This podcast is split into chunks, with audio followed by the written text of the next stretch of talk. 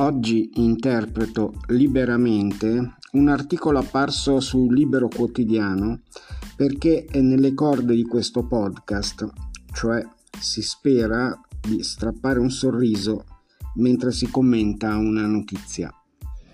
L'argomento è l'orso, la fauna selvatica, compresi gli esseri umani.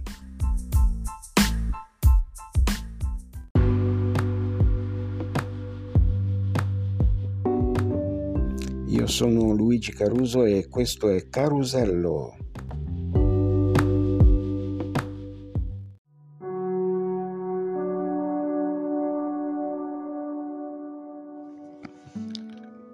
Con l'orso yogi, indubbiamente, sarebbe stato diverso. Il Ranger Smith l'avrebbe distratto con un cestino da picnic e rinchiuso in una grotta di Yellowstone per una settimana come punizione.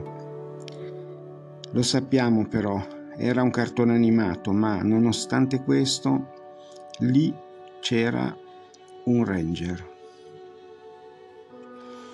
In Italia non funzionano neanche i collari. In questo periodo poi, per ogni questione ci polarizziamo questa volta ci si divide soprattutto tra pragmatici di destra tendenti a sopprimere l'orsa e animalisti di sinistra che vorrebbero spedirla allo zoo safari di Fasano nel solco democratico della rieducazione del reo. L'orso sloveno regolato dal dettato costituzionale ci mancava. Ma la vera domanda è se tra talk, stampa, pareri giuridici e salotti tv con un unico orso noi facciamo tutto questo casino mediatico. Cosa potrebbe scoppiare quando gli italiani si accorgeranno di tutta la fauna selvatica che sta per varcare i confini delle città. L'allarme è stato lanciato da un preoccupatissimo Gianmarco Centinaio, leghista, attuale vicepresidente del Senato e già ministro dell'Agricoltura, all'aria che tira sulla sette, quella che dà quel piccolo olezzo caratteristico dinanzi a una altrettanto inquieta Mirta Merlino. La soluzione per le mandrie di cinghiali galoppanti su Roma c'è già. Si è pensato ad abbatterli aprendo la caccia nell'urbe con cotè di licenza mangereccia Ma, dice Centinaio, le nutrie? Cosa accadrà con le nutrie? Qua, quei grandi toponi dal Sud America, scambiati per castori gentili, non essendo più preda dei cacciatori di pellicce, stanno proliferando sulle rive dei fiumi e dei torrenti dei quali producono la caduta degli argini attraverso lo scavo di tunnel, tane e gallerie profonde anche sei metri. Ora stiamo tutti sull'orso, ma vedrete che tra poco saremo qui a parlare dei lupi, aggiunge Centinaio, mentre Mirta sbianca come un cencio preoccupatissima. Già, i lupi, gli ultimi sono stati avvistati non nella foresta nera, ma persino alle pendici di Busto Arsizio. Per non parlare dei branchi che scendono dalla montagna marsicana per lambire l'intera provincia di Chieti. Certo, se si muovono i cinghiali si muove l'intera filiera alimentare.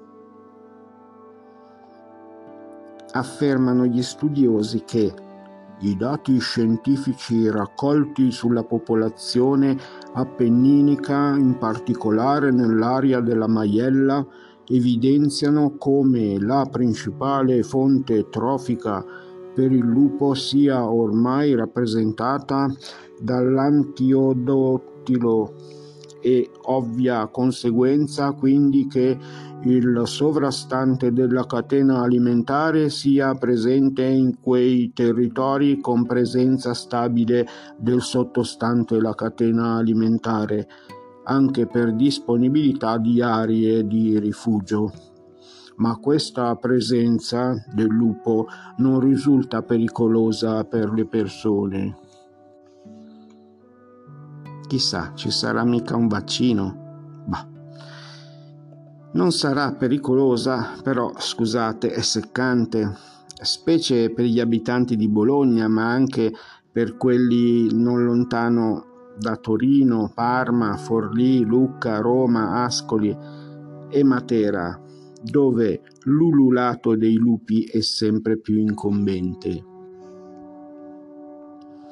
In Ungheria, per dire, in queste ore è arrivato un lupo dalla Svizzera.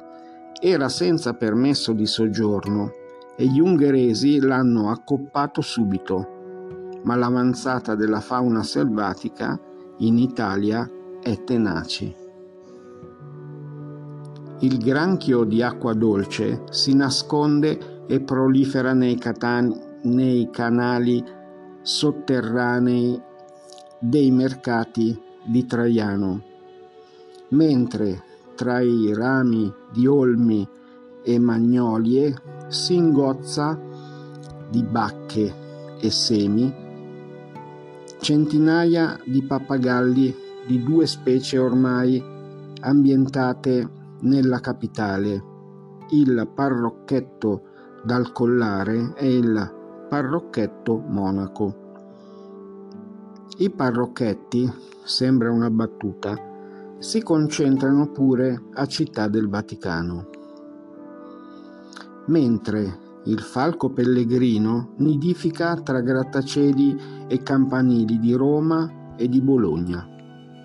E la proliferazione dell'uccello fratino, detto il padulo del Molise, ha bloccato burocraticamente per ben 22 anni lo sviluppo delle linee ferroviarie pugliesi.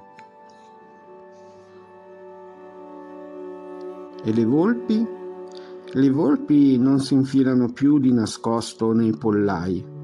Sono osservabili nelle città italiane all'alba alla ricerca di cibo sotto le abitazioni.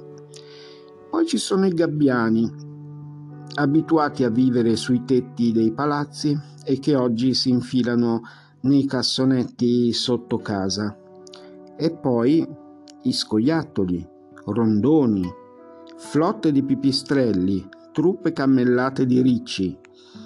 Ed ecco l'onda dei capovaccaio, specie di avvoltoi venerati dagli egizi che non svolazza sul Nilo, bensì nei cieli affollati di Matera. Ora, al di là degli esposti delle associazioni animaliste e del WWF, probabilmente, dato l'avvicendamento degli animali alle città, non ci vuole un etologo per capire l'esistenza di qualche falla, quantomeno nelle politiche di ripopolamento, protezione